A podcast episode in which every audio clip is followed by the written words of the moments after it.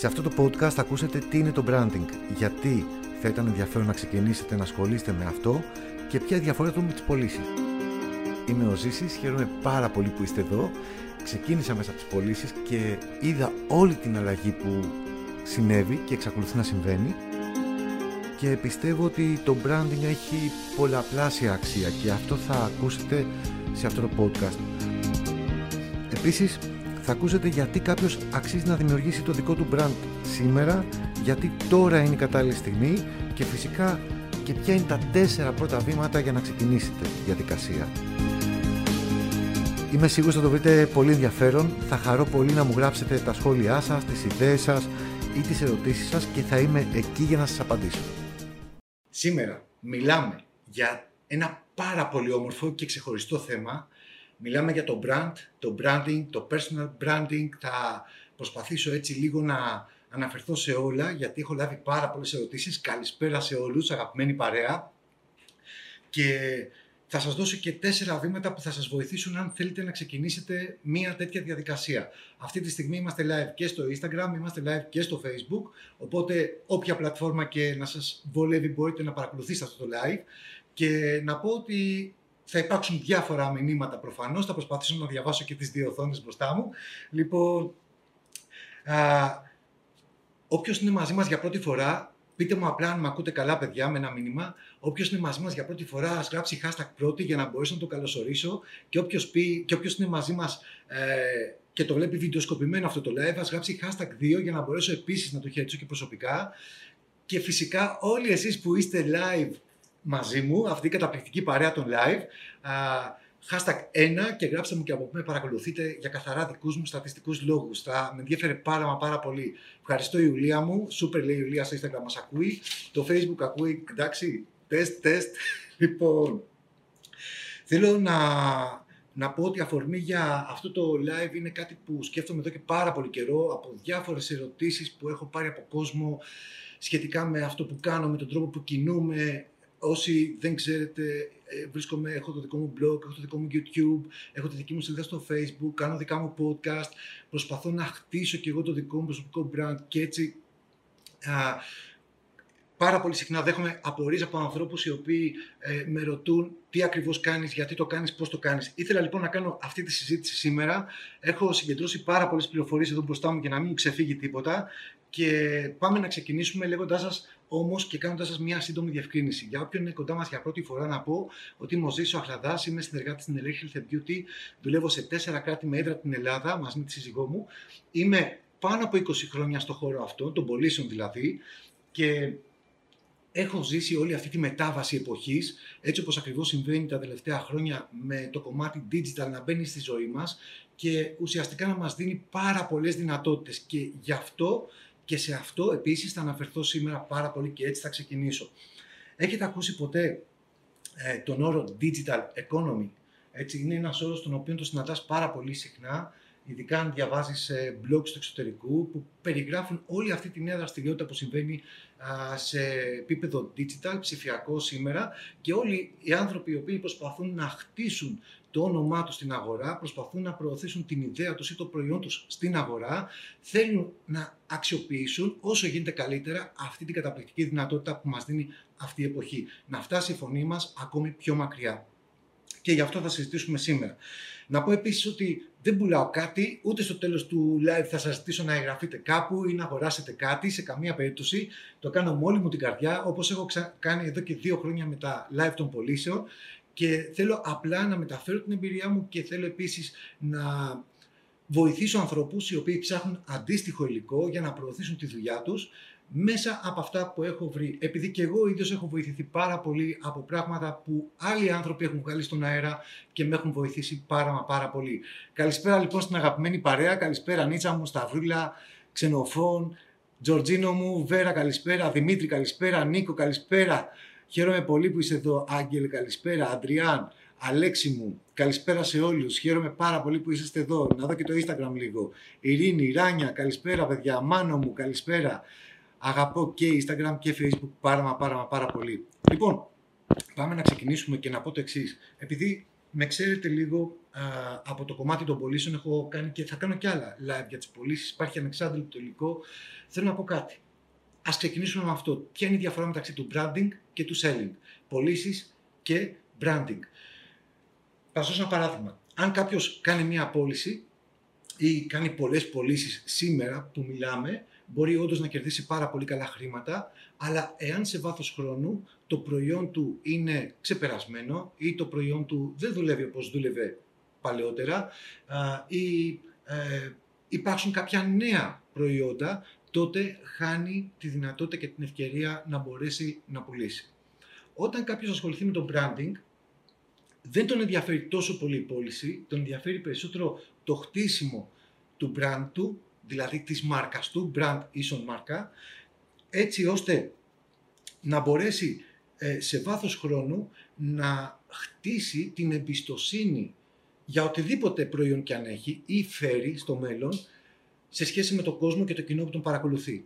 Άρα είναι πάρα πολύ σπουδαίο κομμάτι να μπορέσεις σήμερα να δημιουργήσεις το χτίσιμο της εμπιστοσύνης και αυτό παλαιότερα ήταν ένα προσόν που είχαν κυρίως οι πολύ μεγάλες εταιρείες, οι οποίες είχαν συμβούλους, agencies, πάρα πολλά γραφεία, γι' αυτό το λόγο ε, πληρώνοντας εκατοντάδες χιλιάδες ή εκατομμύρια, δεν ξέρω, ευρώ, για να μπορέσουν να βρουν τους ανθρώπους οι οποίοι θα τους βοηθήσουν να χτίσουν στην αγορά το όνομα. Για παράδειγμα, πάρα πολύ μεγάλες εταιρείες, όπως είναι η Nike πριν από 15-20 χρόνια, ήταν μια εταιρεία την οποία την εμπιστευόσουν πάρα πολύ, οπότε αν ήθελες ένα καλό παπούτσι, πιθανά να έπαιρνες αυτό. Θα την αναφέρω ξανά την Nike σαν παράδειγμα, γιατί έχει κάτι πάρα πολύ όμορφο. Γι' αυτό και την αναφέρω και τώρα και δεν είναι και μια εταιρεία που εξαρτάται από μένα, αν θα τη διαφημίσω ή όχι. Έτσι, το καταλαβαίνουμε αυτό όλοι, φαντάζομαι. Λοιπόν, τώρα τι γίνεται. Τα τελευταία χρόνια, ειδικά την τελευταία δεκαετία, με τη ραγδαία ανάπτυξη που υπάρχει αυτή τη στιγμή στο κομμάτι του ίντερνετ, όλοι μπορούν και έχουν τη δυνατότητα να παράγουν πληροφορίες που θα βοηθήσουν κάποιους άλλους στην αναζήτησή του. Χιλιάδες, εκατομμύρια άνθρωποι στον πλανήτη ενώθηκαν μέσα από το ίντερνετ με αποτέλεσμα όλοι να μπορούν να κρατούν στα χέρια τους μια πάρα πολύ δυνατή πληροφορία ή να ψάξουν μια δυνατή πληροφορία για αυτό που τους ενδιαφέρει. Τι συμβαίνει λοιπόν, υπάρχει, ενώ παλιότερα υπήρχε ένας ανταγωνισμός ο οποίος μπορεί να ήταν αν ξεκινούσε κάποιος να γίνει γιατρός. Είχε να ανταγωνιστεί τους γιατρούς της γειτονιάς του και να αναδειχτεί στον καλύτερο γιατρό. Σήμερα όμως δεν έχει να ανταγωνιστεί μόνο τη γειτονιά του, έχει να ανταγωνιστεί, καλησπέρα, καλησπέρα παιδιά, έχει να ανταγωνιστεί περισσότερο κόσμο που ξεπερνά κατά πολύ τα σύνορα της γειτονιάς του. Ώστε αν ένας πελάτης ή αν ένας ασθενής, να το πω έτσι, γιατί μιλάμε για γιατρό, θέλει να ψάξει για κάποιον γιατρό, έχει όλη τη δύναμη της πληροφορίας στα χέρια του. Μπορεί να μπει, να δει ποιος γιατρός είναι αυτός, να δει τι λένε για αυτόν, να διαβάσει σε φόρουμ, να διαβάσει σε blog, σε άρθρα, να διαβάσει ασθεν, ασθενείς πώς έχουν αξιολογήσει αυτό το γιατρό. Άρα, δύο είναι πάρα πολύ σημαντικά κομμάτια σε ό,τι σας έχω πει μέχρι τώρα. Πρώτον, όλοι πλέον σε αυτή τη δεκαετία και αυτό κορυφώνεται όσο περνάει ο καιρός, αποκτά, αποκτούν τη δυνατότητα να μπορούν να ψάξουν τον άνθρωπο που θέλουν και να διασταυρώσουν αυτός ο άνθρωπος, αν είναι ο κατάλληλος να απευθυνθούν ή όχι, είτε για να, πουλήσει, να αγοράσουν κάτι, είτε για να το πουλήσουν κάτι, είτε σαν ασθενή σε ένα γιατρό, όπως είπαμε. Και το δεύτερο, ο κάθε ένα από εμάς, ο οποίος παράγει content, παράγει δηλαδή κάποιο υλικό στο διαδίκτυο, ουσιαστικά δημιουργεί το, ε, το, το χώρο στον οποίο οι υπόλοιποι θα ψάξουν. Παράλληλα όμως ο καθένας από εμάς με το content, με οτιδήποτε δημιουργεί και παράγει, χτίζει είτε το καταλαβαίνει είτε όχι και το δικό του προσωπικό brand. Άρα θα μπορούσα να πω έτσι πάρα πολύ σύντομα ότι όλοι μας έχουμε γίνει εκδότες, εκδίδουμε δηλαδή υλικό που αφορά τον εαυτό μας. Οτιδήποτε post υπάρχει αυτή τη στιγμή που έχουμε κάνει για τον εαυτό μας είναι ένα post που μας βοηθάει πάρα πολύ να αναδείξουμε αλλά βοηθά και όσους ψάχνουν να δουν ποιοι είμαστε, το τι τελικά κάνουμε. Υπάρχει βέβαια και ε, το κομμάτι των ανθρώπων οι οποίοι δημιουργούν content, παράγουν ε, δηλαδή υλικό, ποστάρουν, να το πω έτσι απλά ελληνικά, ελληνικά το ποστάρουν, τέλος πάντων, λοιπόν, αλλά ε, δεν έχουν συνειδητοποιήσει ότι αυτό το υλικό το οποίο βγαίνει στον αέρα Πρώτον, είναι κάτι που θα μείνει για πάντα εκεί. Δεύτερον, είναι κάτι που θα συνδεθεί σίγουρα με το όνομά τους. Έτσι. Άρα, αν στο μέλλον θελήσουν να κάνουν κάτι, οι άνθρωποι που θα ψάξουν να βρουν, ίσως να βρουν και κάτι το οποίο δεν θα τους βοηθήσει ε, να φτάσουν στον άνθρωπο τον οποίο θέλουν να συνεργαστούν. Αν λοιπόν, αν λοιπόν όλοι μας ε, δημιουργούμε υλικό το οποίο βοηθά άλλους ανθρώπους να διαμορφώσουν τη γνώμη που θέλουν ή που ψάχνουν για μας. Αν λοιπόν ψάχνετε να χτίσετε κάτι το οποίο να αντανακλά αυτό το οποίο εσείς πιστεύετε, κάτι το οποίο να σας πετάει από το κρεβάτι το πρωί και να σας μοτιβάρει έτσι να ξεκινάτε δυναμικά κάθε σας ημέρα, τότε ίσως θα πρέπει να δείτε το κομμάτι του brand. Και επίσης αν θέλετε να δημιουργήσετε μια αξιοπιστία σε ένα κοινό που σας παρακολουθεί τόσο μεγάλη που ανεξάρτητα τι θα πουλήσετε να υπάρχει αυτό το κοινό και να σας ακολουθεί και ίσως να έχετε και την ευκαιρία να τους πουλήσετε τότε επίσης θα πρέπει. Καλησπέρα, αγαπημένο μου φίλε Αντρέα, ένας συμμαθητής μου παρακολουθεί και κορυφαίος επιχειρηματής. Χαίρομαι πάρα πολύ που είναι μέσα. Λοιπόν, αν λοιπόν θέλετε να μπορείτε να έχετε πελάτες ανεξάρτητα από το τι πουλάτε, θα πρέπει να χτίσετε τόσο δυνατά την αξιοπιστία τη δική σας μέσα από τη δημιουργία του προσωπικού σας brand. Και έτσι βλέπετε σιγά σιγά ότι ήδη, έχω αρχίσει ήδη και μιλάω για το προσωπικό brand χωρίς να μπω. Και τέλος να πω ότι αν θέλετε να βοηθήσετε αυτό το, ε, πώς να το πω, το social business world, αυτό, αυτό που συμβαίνει σήμερα που όλοι μοιράζονται τις εμπειρίες τους με όλους, θεωρώ ότι το YouTube για παράδειγμα είναι ένα από τα μεγαλύτερα εργαλεία που στο τέλος θα γίνει ε, εγκυκλοπαίδεια για οτιδήποτε μπορείς να φανταστείς και ψάχνεις, ε, τότε κάνοντας τον κόσμο σου γύρω σου τον κόσμο γύρω σου καλύτερο μέσα από τις γνώσεις σου και αυτό που γνωρίζεις και να το μοιράσει με άλλους ανθρώπους, ε, αρχίζεις και δημιουργείς το δικό σου brand. Άρα λοιπόν, α, το brand είναι μονόδρομος για όποιον θέλει να έχει τα, τα, τα παραπάνω χαρακτηριστικά και πιστεύω προσωπικά ότι είναι κάτι το οποίο ούτως ή αλλιώς όλοι μας χτίζουμε είτε το καταλαβαίνουμε είτε όχι. Ο, θα σας διαβάσω για να μην το παραποιήσω. Έχω μπροστά μου μια απίστευτη δήλωση που έκανε ο CEO των Starbucks, πρώην ιδιοκτήτης των Starbucks, ο οποίος λέει ότι όταν κάποιος χτίσει σωστά το brand του, τότε εκείνο δουλεύει για αυτόν. Ακτινοβολεί τρία πράγματα. Την ιστορία σας, το όραμά σας και το σκοπό σας. Και θα σας πω επίσης τι μπορεί ή γιατί μάλλον, να ξεκινήσω με αυτό, γιατί κάποιος αξίζει να χτίσει το δικό του προσωπικό brand. Προσέξτε, υπάρχουν τρία πράγματα. Χτίζοντας το δικό σου προσωπικό brand, ενώ ή της εταιρείας σας ή το δικό σας σαν άνθρωποι, δεν ξέρω, επειδή είδα τώρα και τον Αντρέα και σκέφτηκα ότι μπορεί να είναι κάποιος επιχειρηματίας μέσα ή π.χ. ένας ασφαλιστής, ο φίλος μου που με πήρε τηλέφωνο πριν, κορυφαίος ασφαλιστής ο Γιάννης, και μου λέει: Πού θα γίνει το live, θέλω να το δω. Έτσι. Λοιπόν, ε, ένα ισχυρό λοιπόν brand μπορεί να σας βοηθήσει να δημιουργήσετε τεράστιες αλλαγές ε, τεράστιες αλλαγές σε τρεις τομείς. Πρώτον, να σας αναγνωρίσουν. Γιατί ένα πολύ βασικό κομμάτι για κάθε brand είναι η αναγνωρισιμότητα. Βλέπετε, ας πούμε, ότι για την Nike υπάρχει τεράστια αναγνωρισιμότητα. Βλέπεις το σηματάκι και καταλαβαίνεις ποια είναι η εταιρεία, τι προσφέρει, τι μπορείς να αγοράσεις από αυτήν την εταιρεία, πώς μπορεί να σε βοηθήσει να κάνεις τη ζωή σου καλύτερη με τα προϊόντα της ή οτιδήποτε άλλο. Άρα η αναγνωρισιμότητα είναι πάρα πολύ σημαντική. Όμως υπάρχει και μία ακόμη αναγνωρισιμότητα που αφορά το χώρο στον οποίο είσαι. Αν ας πούμε έχεις μια επιχείρηση που πουλάει χ προϊόντα, αρχίζει χτίζοντας το δικό σου brand να εδραιώνεσαι στο χώρο και στους πελάτες που ψάχνουν αυτού του είδους τα προϊόντα, σαν να είσαι η καλύτερη επιχείρηση του είδους. Αυτό, η αναγνωρισιμότητα δηλαδή, είναι πάρα πολύ σπουδαίο χαρακτηριστικό για τους ανθρώπους που είναι διατεθειμένοι να εργαστούν σκληρά για να χτίσουν το δικό τους brand. Γιατί μετά θα σας εξηγήσω και πώς θα χτίσετε το δικό σας brand, τι χρειάζεται. Θα πούμε τέσσερα πράγματα που μπορείτε να ξεκινήσετε να κάνετε για να ξεκινήσετε το χτίσιμο για το δικό σας brand. Νούμερο 2, είπαμε αναγνωρισιμότητα. Νούμερο 2 είναι το κομμάτι των ανθρώπων οι οποίοι ναι, τους ψάχνεις, αλλά όταν υπάρχει αναγνωρισιμότητα θα έρθουν εκείνοι πλέον κάποιοι από αυτούς που ψάχνεις, να το πω έτσι, εκείνοι θα έρθουν να σε αναζητήσουν.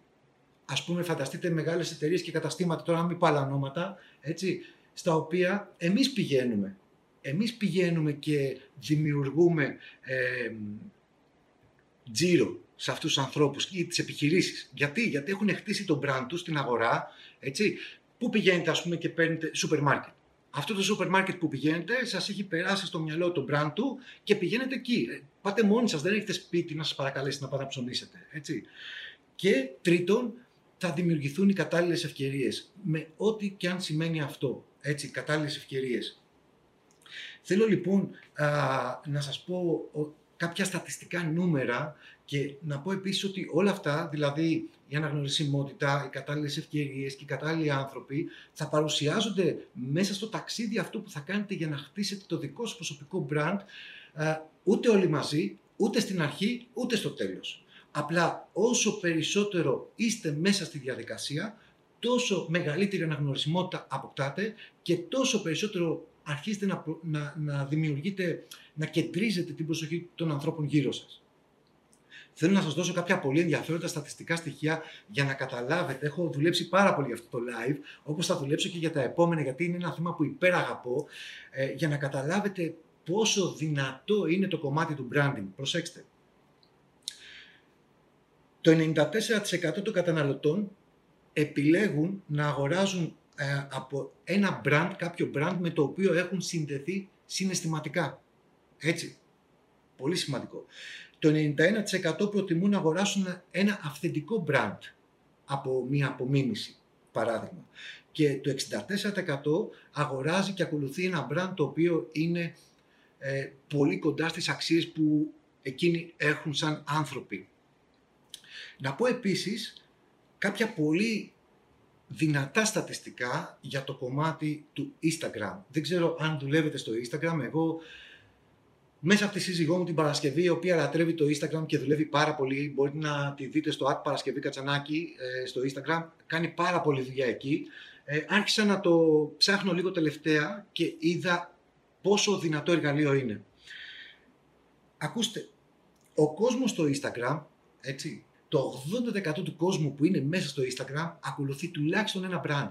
Ξέρετε τι σημαίνει αυτό; Ότι ο κόσμος έχει αρχίσει να εξοικειώνεται πάρα πολύ στο να ακολουθεί την αγαπημένη του μάρκα ή τον αγαπημένο του ε, καλλιτέχνη. Γιατί και ο καλλιτέχνης ή ο αθλητής είναι ένα είδος brand, έτσι. Ή το καλλιτέ... ή, έτσι. Οποιονδήποτε τέλος πάντων μπορεί να εννοηθεί ως brand. Ακούστε τώρα, το Instagram όμως έχει 2 δισεκατομμύρια μηνιαίους χρήστες. Άρα, αν εγώ θέλω να χτίσω το brand μου μέσα στο Instagram, πρέπει πρώτον, η πρόκληση ποια είναι, ότι πρέπει να ανταγωνιστώ όλους αυτούς που κάνουν το ίδιο πράγμα, τους λεγόμενους influencers, έτσι. Δεύτερον, άρα θέλει πολλή δουλειά και συστηματική δουλειά. Και δεύτερον, ε, θα πρέπει να, ε, να σκέφτομαι την τεράστια προοπτική που έχει μία αγορά που μου παρουσιάζεται με 2 δισεκατομμύρια ενεργούς χρήστες, οι οποίοι, ακούστε, αυτοί που είναι ενεργοί, μπαίνουν στο Instagram 56 λεπτά την ημέρα. Δηλαδή μία ώρα την ημέρα. Είναι τρελό το νούμερο. Είναι τρελό το νούμερο.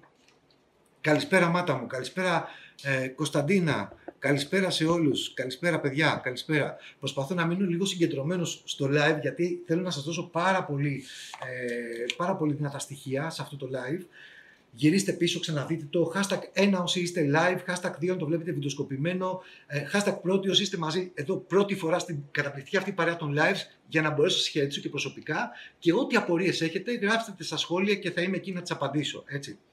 Λοιπόν, θυμίζω λοιπόν ότι παλαιότερα το brand το brand, branding ήταν μόνο για μεγάλες εταιρείες, μόνο για σπουδαίους καλλιτέχνες που μπορούσαν να το πληρώσουν κιόλας, μόνο για ε, πολύ λίγους ανθρώπους ή ε, μεγάλες εταιρείες. Τώρα λοιπόν το ίντερνετ δίνει σε όλους μας τη δυνατότητα να μπορέσουμε σιγά σιγά να χτίσουμε αυτό το κομμάτι. Και επειδή κάποιοι από εμάς ίσως να σκέφτονται είμαι πολύ μεγάλος τώρα εγώ για αυτά, ε, δεν ξέρω πώς γίνεται, δεν τα θεωρώ και τόσο σημαντικά. Θα σας πω ότι, θα σας πω πραγματικά ότι ή, α, μια δικαιολογία που έχω σημειώσει που ακούω πάρα πολύ συχνά όταν συζητώ με ανθρώπους για αυτά τα θέματα είναι ότι εγώ δεν έχω το χρόνο να κάνω κάτι τέτοιο. Δεν έχω το χρόνο να ασχοληθώ. Δεν χρειάζεται απαραίτητα χρόνος. Όπως και σε καμία δουλειά δεν μπορείς να πετύχεις ε, μέσα σε μία νύχτα, το ίδιο και το brand. Όπως δεν αδυνατίζεις αν ξεκινήσεις μια δίαιτα σήμερα, αύριο το πρωί, όπως δεν αδυνατίζεις επειδή γράφεται σε ένα γυμναστήριο, όπως δεν παίρνεις πτυχίο στο πανεπιστήμιο επειδή γράφτηκες στο πανεπιστήμιο ή πέρασες στο πανεπιστήμιο. Ακριβώς το ίδιο είναι και το branding. Το branding θέλει συστηματικότητα. Θέλει να εμφανίζεσαι. Οι Αμερικάνοι λένε αυτό το πράγμα, λένε ότι ε, το μεγαλύτερο μέρος της επιτυχίας σου έρχεται από τη στιγμή που είσαι εκεί, που εμφανίζεσαι, έτσι. Άρα, η διάρκεια είναι αυτή που καθορίζει τα πλαίσια της επιτυχίας και όχι η ποσότητα. Επίσης, αν εμφανίζεστε συστηματικά και κάτι σας τύχει για οποιοδήποτε λόγο δεν εμφανιστείτε κάποια στιγμή, δεν έγινε και τίποτα. Ο, ο κόσμος συνεχίζει να, να ζει και να αναπνέει, έτσι. Αλλά η συστηματικότητα είναι αυτή. Τα λίγα λεπτά, τα παραγωγικά που θα δώσετε κάποιο content εκεί που εσείς θέλετε να χτίσετε το δικό σας brand. Λοιπόν, άρα λοιπόν, συνοψίζοντας, brand ίσον μάρκα. Και σήμερα, επειδή ζούμε μια οικονομία που περισσότερα από ποτέ οι ιδιώτες επιχειρούν να αναπτυχθούν οικονομικά κάνοντας κάτι δικό τους, μπορούν να αξιοποιήσουν τη μόχλευση που τους παρέχει το ίντερνετ για να δημιουργήσουν τον brand τους, δηλαδή να κάνουν γνωστή την ιδέα ή το προϊόν τους και να χτίσουν την εμπιστοσύνη που χρειάζεται με το κοινό τους. Θα πω λοιπόν επίσης ότι brand είναι το τι, αυτό το λέει ο Τζεφ Μπέζος. Ξέρετε ποιος είναι ο Τζεφ Μπέζος. Ποιος είναι ο Τζεφ Μπέζος, για πείτε μου; Είναι ο ιδρυτής του Amazon φυσικά, έτσι. Ο οποίος λέει, brand είναι αυτό που σκέπτονται οι άλλοι για σας όταν εσείς δεν είστε στο δωμάτιο. Τι λένε λοιπόν οι άλλοι όταν εσείς δεν είστε παρόντες, να το πω έτσι απλά. Είναι η φήμη σας, είναι αυτό που πιστεύει ο κόσμος για εσάς. Αυτό είναι το brand. Amazon, ναι μάτα μου, Amazon. Πάμε λοιπόν να δούμε, επειδή μου έγραψε μια, έγραψα στο post στο facebook που έκανα για το σημερινό live και στα stories μου, έγραψα γράψτε μου απορίες που έχετε ε, και θα προσπαθήσω να τις βάλω μέσα στην παρουσίασή μου σήμερα. Μου έγραψε μια συνεργάτητα, συνεργάτητά μας, Ζήσει πώς μπορούμε να χτίσουμε το δικό μας προσωπικό brand. Και επειδή το ψάξα λίγο και είναι τεράστια ε, ενότητα, ίσως το συζητήσουμε σε ένα, δύο, τρία live, αλλά σήμερα θέλω να σας δώσω μια έτσι, αρχή για αυτό το κομμάτι. Πρώτα απ' όλα, θα πρέπει για να ξεκινήσεις να χτίσεις το δικό σου προσωπικό brand, θα πρέπει να κάνεις το εξής. Θα πρέπει να μπεις στη θέση του ανθρώπου που ψάχνει να σε βρει στο Google, να κάνεις δηλαδή μια ιδιωτική αναζήτηση στο Google του εαυτού σου και να δεις τι εμφανίζεται. Αυτό είναι ένα πολύ καλό, ε, μια πολύ καλή ένδειξη για να δεις τι υπάρχει, τι υλικό υπάρχει στο διαδίκτυο για σένα. Το δεύτερο είναι να σκεφτείς τι θα ήθελες εσύ να εμφανίζεται και να ξεκινήσεις να δουλεύεις προς αυτή την κατεύθυνση. Όμως, σας λέω και πάλι, θα πρέπει να σκεφτείτε το προσωπικό σας brand σαν ένα λουλούδι, ένα σπόρο που ρίχνετε σε ένα κήπο, τον οποίο το φροντίζετε, το ποτίζετε καθημερινά και ανυπομονείτε να μεγαλώσει για να αναδείξει την ομορφιά του, αλλά αν δώσετε περισσότερο νερό δεν σημαίνει ότι θα μεγαλώσει πιο γρήγορα. Αυτό που παίζει ρόλο είναι η σημαντική καθημερινή του περιποίηση. Who, why and what. Ποιος, τι και με τι ασχολείται. Αυτές είναι οι τρεις βασικές απαντήσεις που θα πρέπει να παίρνει οποιοδήποτε έρχεται σε επαφή με το δικό σας brand. Χρειάζεται συχνή τακτική επικοινωνία με μια όμορφη δόση καθημερινών εμπειριών που μπορεί να βιώνετε. Μπορεί να είστε μάγειρας και να αναδείξετε την ομορφιά της κουζίνας. Μπορεί να ράβετε. Είδα το φίλο μου τον Ανδρέα τώρα που φτιάχνει νηφικά. Ε, και να αναδείξετε την ομορφιά της ραπτικής. Μπορεί να κάνετε μία πασαρέλα, Ανδρέα, και να αναδείξετε αυτή την ομορφιά. Όχι τη μοντελίστικη πλευρά ενός event, έτσι, αλλά την ομορφιά του χώρου. Επίσης, παίζει ρόλο το περιβάλλον στο οποίο θα κινηθείτε για να αναδείξετε το brand σας. Είναι το γραφείο σας, είναι το κατάστημά σας, είναι μια αίθουσα σεμιναρίου όπως εγώ ας πούμε πάρα πολλές φορές όταν βρίσκομαι σε ένα meeting κάνω διάφορα post που βοηθούν να καταλάβει τον άνθρωπο που με παρακολουθεί και ψάχνει να καταλάβει τι κάνω, τι ακριβώς κάνω ή ε, έχετε κάποιο website ή έχετε κάποιο blog που γράφετε και από εκεί κάποιος επίσης μπορεί να αρχίσει να ψάχνει αν είστε ο κατάλληλος άνθρωπος να απευθυνθεί ε, και φυσικά πώς γίνονται οι πωλήσεις, πώς φτάνει το προϊόν σε ένα καταναλωτή. Γιατί σήμερα μιλάμε για την εποχή του αλληλένδετου καταναλωτή και η ανταλλαγή πληροφοριών μεταξύ καταναλωτών δημιουργεί και εκτοξεύει πάρα πολύ εύκολα, κάνει viral δηλαδή κάποια brands τα οποία έχουν πολύ καλή εξυπηρέτηση, αλλά κάνει και το αντίθετο. Τι απαιτεί λοιπόν το χτίσιμο, θα σας πω. Θα σας πω τέσσερα βήματα πριν κλείσουμε, αλλά να ξέρετε κάτι. Και σας το λέω με πάρα πολύ αγάπη μέσα από την προσωπική μου εμπειρία, γιατί έχω δουλέψει πάρα πολύ. Κυρίως απαιτεί μια διαδικασία test and learn. Δηλαδή μια διαδικασία που δοκιμάζω, μαθαίνω και βλέπω τι λειτουργεί. Και αυτό που λειτουργεί το κάνω ακόμη καλύτερο, αυτό που δεν λειτουργεί το αλλάζω. Επίσης απαιτεί ξενύχτη. Γιατί αν θέλεις να είσαι στη δουλειά σου συνεπής, αν θες να είσαι με τα παιδιά σου συνεπής, θα πρέπει όταν ξεκουράζει την οικογένεια ή πολύ νωρίς το πρωί ή αργά το βράδυ να ασχοληθείς με αυτό που εσύ θες να χτίσεις και έχεις δει και όλοι οι υπόλοιποι ακόμη δεν έχουν καταλάβει. Να ξεκινήσεις να χτίζεις δηλαδή αυτό που οι υπόλοιποι θα καταλάβουν μετά από 2, 3, 4 ή 5 χρόνια. Το σίγουρο είναι ότι όλοι θα το καταλάβουν κάποια στιγμή. Όλοι όσοι έχουν σχέση με το εμπόριο θα καταλάβουν κάποια στιγμή πόσο σημαντικό είναι να χτίσουν το δικό τους brand. Πάμε λοιπόν. Τέσσερα πράγματα. Νούμερο ένα. Αν δεν έχετε χαρτί, γυρίστε πίσω στο live και σημειώστε. Είναι πάρα πολύ σημαντικό αυτό που θα σας πω. Πού στοχεύετε; Δηλαδή, φανταστείτε λίγο ποιος είναι ο άνθρωπος που θέλετε να απευθυνθείτε. Παράδειγμα, έχω σημειώσει εδώ κάποια παραδείγματα. Γιατί με πιάνει και το στρες μου όταν είμαι στον αέρα live και, και ξεχνάω τα παραδείγματα. Λοιπόν, π.χ. η μαμά που ψάχνει δουλειά από το σπίτι. Αυτή η κατηγορία είναι μια κατηγορία ενός ανθρώπου που εγώ ψάχνω. Έτσι. Σας λέω τώρα δικά μου παραδείγματα. Θα ήθελα να έρθει σε επαφή μαζί μου μια μαμά που έχει παιδιά και ψάχνει μια δουλειά από το σπίτι να της εξηγήσω πώς μπορεί να κάνει αυτό που κάνω και εγώ. Άτομα που τους αρέσει η γυμναστική είναι, είναι μια κατηγορία που ψάχνω. Έτσι, άρα πρέπει να μιλήσω ή να γράψω κείμενα που να, αγγίζει αυτή, να αγγίζουν αυτή την κατηγορία. Άτομα που ενδιαφέρονται για την υγεία και την ομορφιά. Ή άτομα που τους αρέσουν τα ωραία αυτοκίνητα. Γιατί η εταιρεία που είμαστε σου δίνει τη δυνατότητα να οδηγήσει ένα πάρα πολύ όμορφο αυτοκίνητο και στο κάνει δώρο μέσα από τη δουλειά ή bonus. Έτσι. Άρα λοιπόν πρέπει να ξέρετε ακριβώς πού απευθύνεστε, αλλά πέρα από αυτό θα πρέπει να ξέρετε ακριβώς και τρία-τέσσερα ακόμα στοιχεία, όπως ηλικία, τι ηλικία είναι το κοινό σας. Εμένα, ας πούμε, το ιδανικό μου κοινό είναι από 35 μέχρι 45-50. Αυτούς, σε αυτούς τους ανθρώπους απευθύνομαι κυρίως. Ε, μέρος. Αθήνα, Λάρισα, Θεσσαλονίκη, πού απευθύνεστε, ε, πού μένετε, πού, πού έχετε έδρα, πού θέλετε να ξεκινήσετε να χτίζετε; Τι εισόδημα έχει ο άνθρωπος που απευθύνεστε; Άρα, αν έχετε μεγάλη γκάμα στα προϊόντα σας, θα ξέρετε πώς μπορείτε να κινηθείτε. Έτσι, τι εισόδημα έχει ο καταναλωτής που θέλετε να αγγίξει το μήνυμά σας; Και τι μορφωτικό επίπεδο, γιατί για κάποιες επιχειρήσεις αυτό είναι πάρα πολύ σημαντικό. Ή και για μας είναι πολύ σημαντικό, για να ξέρουμε πώς θα επικοινωνήσουμε, ώστε ο άλλος να μας καταλαβαίνει. Έτσι, γιατί π.χ. μια μορφή επικοινωνίας των brands είναι το βίντεο ή ο γραπτός λόγος μέσα από ένα blog.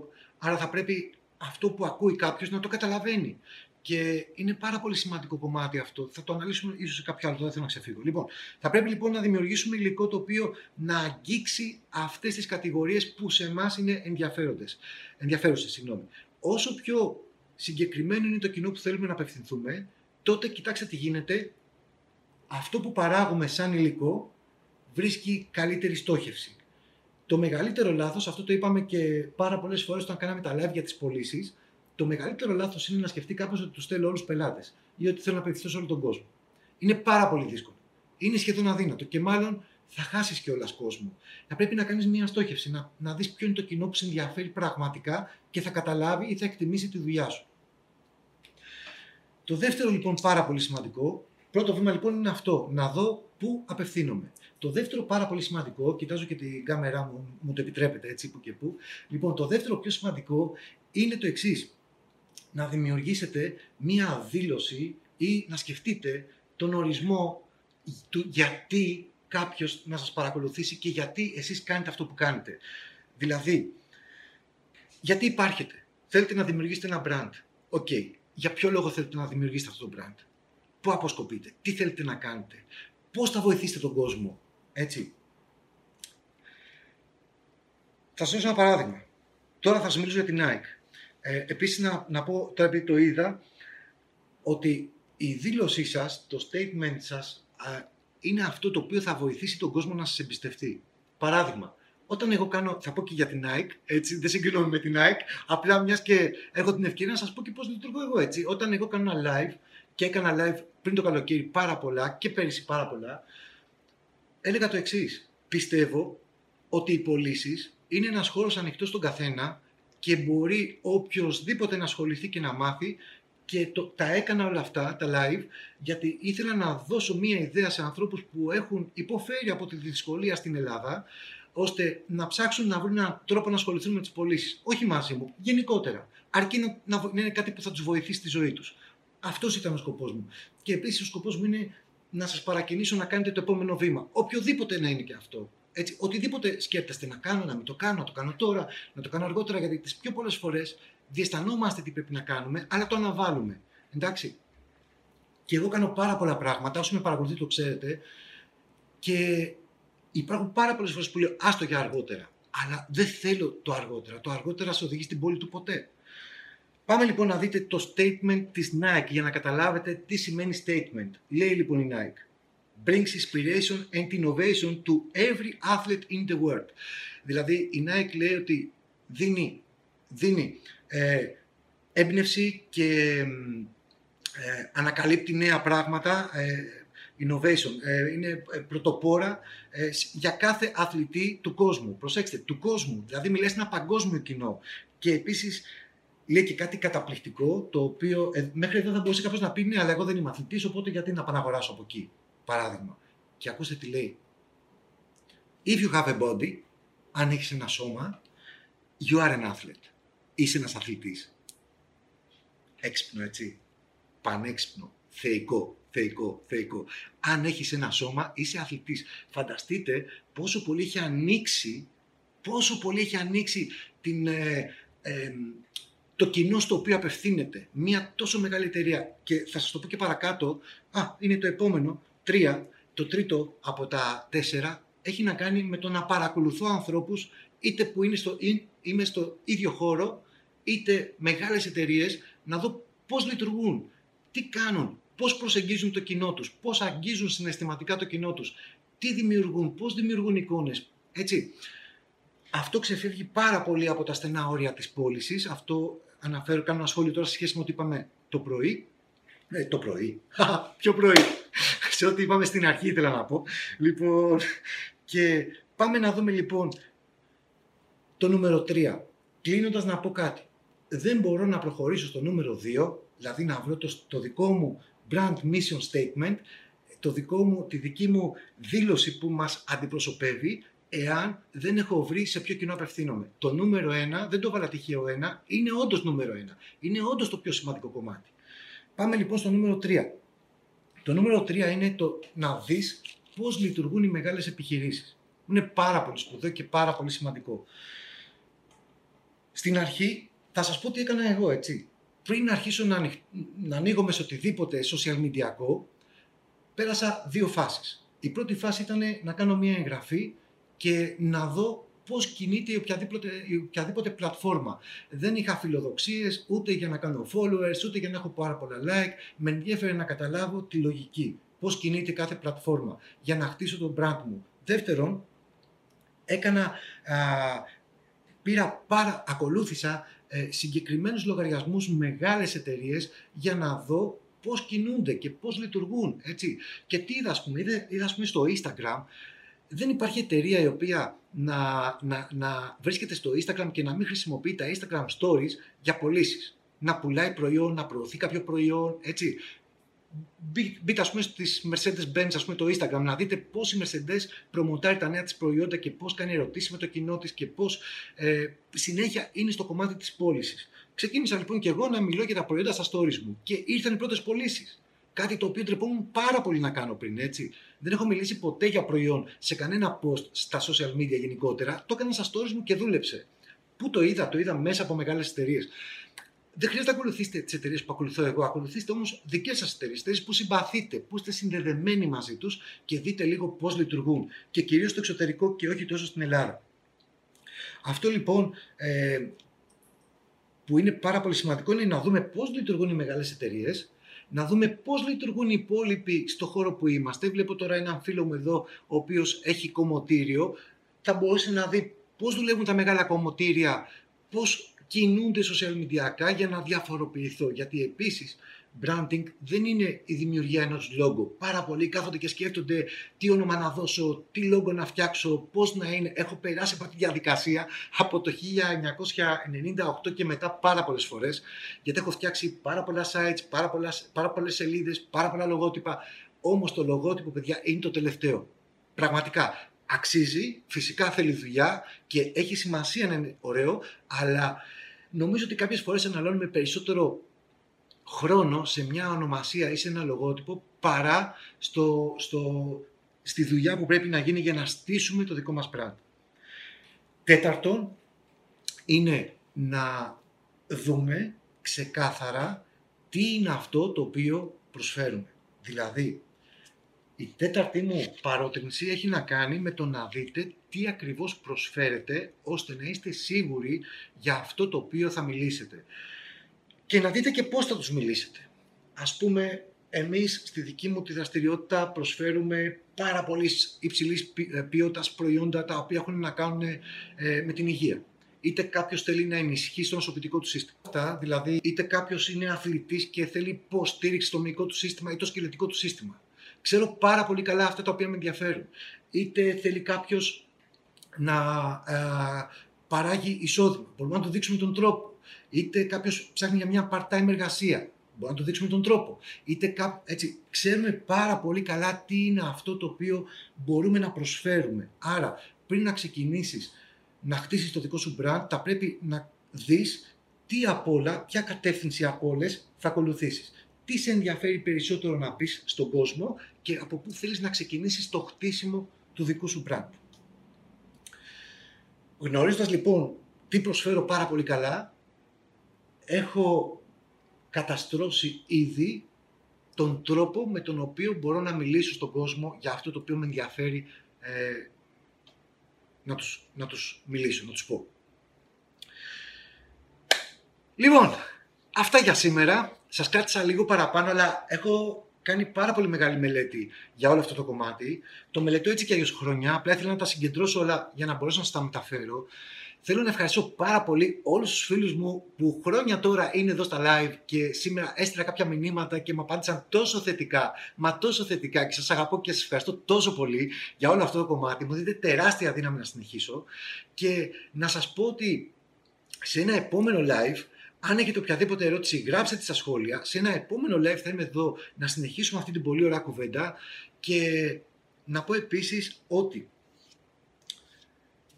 στο YouTube μπορείτε να βρείτε πάρα πολύ υλικό. Ξεκίνησα τώρα μία νέα σειρά στο YouTube με μυστικά επιτυχίας για τα social media και ήδη έχω ετοιμάσει κάποια βίντεος με 4, 5, 6 πράγματα τα οποία με έχουν βοηθήσει πάρα πολύ στο κομμάτι των social media, όχι του branding, αλλά και οι πωλήσεις και το social media και το branding είναι όλα αυτά ένα πράγμα το οποίο βοηθάνε πάρα πολύ σε αυτό που θέλουμε να κάνουμε. Να φτάσει η φωνή μας ακόμη πιο μακριά.